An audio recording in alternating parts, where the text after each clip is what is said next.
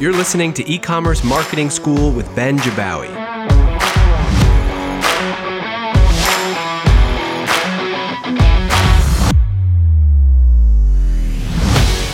Hey, welcome back. So this week's all about giving you an understanding and a playbook for how to grow your email list.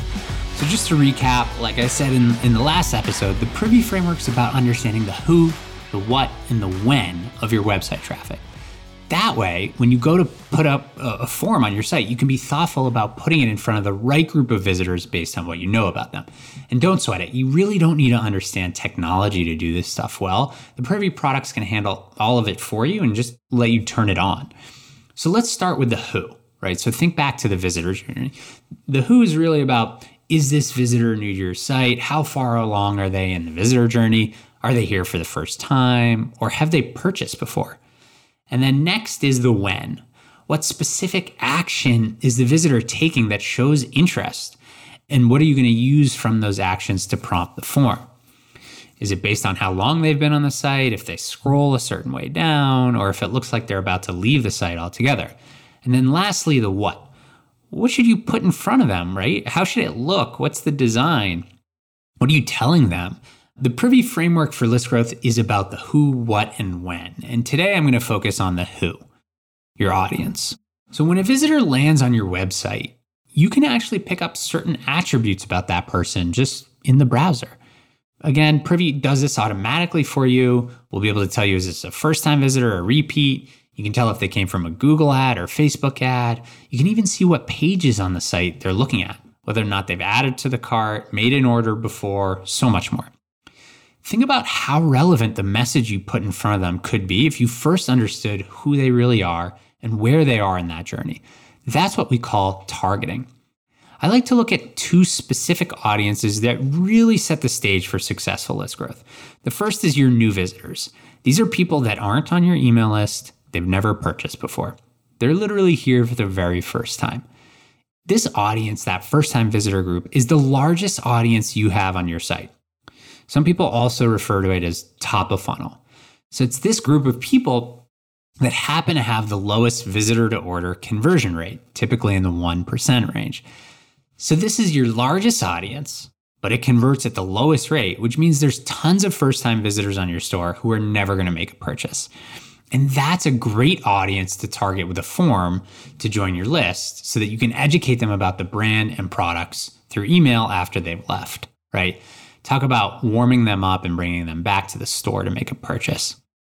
The second powerful audience to focus on for list growth is visitors who aren't on the list, they've added to the cart, but they still have never made a purchase. So I call that a middle of the funnel audience since they've browsed the site and they've shown serious intent by clicking add to cart, but are still not yet customers. So if you're new to list growth, I'd really just focus on these two groups first. And both are easily identifiable. Awesome. So once you've talked about the group that you want to target for your form, then you need to think about like, what is that visitor doing or what action are they taking that actually loads the form? We call that a trigger. The actions that your audience takes on your site should inform whether or not to load or not load a form. Inform form. Yeah, I guess that's pretty funny. Anyways, so you keep those audiences in mind. And now imagine them interacting with your store. Are they going deep on a specific page? Are they reading every word? Are they scrolling all the way to the bottom? Did they land and only stay for 1 second before losing interest? Have they added something to the cart but are moving their mouse to close down the site? See, all of these actions can really tell you a lot about intention. And that's the type of stuff you need to use to trigger the right form to the right audience at the right time.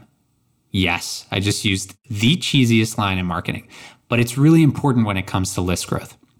The cool part is that Privy helps you get an understanding about who these visitors are, and it'll automatically detect these actions for you, right? There's a bunch of different triggers or actions that you can use to prompt a form. Let's look at them. Timers. So open a pop-up after 5 seconds, let's say. Scroll percentage. Open the pop-up after the visitors scrolled 70% of the way down a specific page on the site. Exit intent, aka open the pop-up if the visitor's about to leave the website by moving the mouse or closing the browser tab. These are all called automatic triggers. There's another way too, something called tabs. Tabs are different than automatic triggers because they're not automatic. The visitor actually needs to click on the tab to open the form.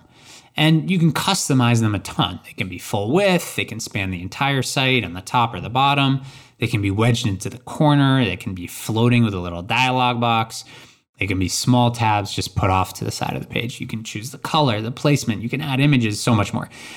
Tabs are really high converting triggers. So let's take a quick look at an example. Excuse my French here, but head over to bitchnewyork.com. On the top left, you're going to see what we call our floating tab.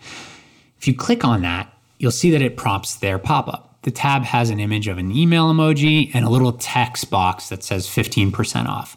It's pink, it matches the site. And what's interesting is they don't even prompt the pop-up on a timer or any automatic triggers. They just have the tab. And 18% of people that click it sign up. For context, that's an insane sign-up rate. Insane. You'll see that later when I talk about sign-up rates, but typical sign-up rate on a form is about 3 to 10%, right? So 18% is through the roof. And it makes sense though. Typically, after you close a pop-up, you've got no way to get that form back in view. And that's a huge use case for the tab, right? You give interested visitors a path to signing up maybe later in the visit when they're ready. And that combo of identifying the right audience and then waiting for certain behaviors, that's going to just make sure that you're presenting forms to the right people, right? And there's also such thing as presenting it to the wrong people at the wrong time, right? Imagine sending a newsletter to people, they click a button in the email and they land on your site. Clearly, they're already on your list, so there's no need to hit them with another form.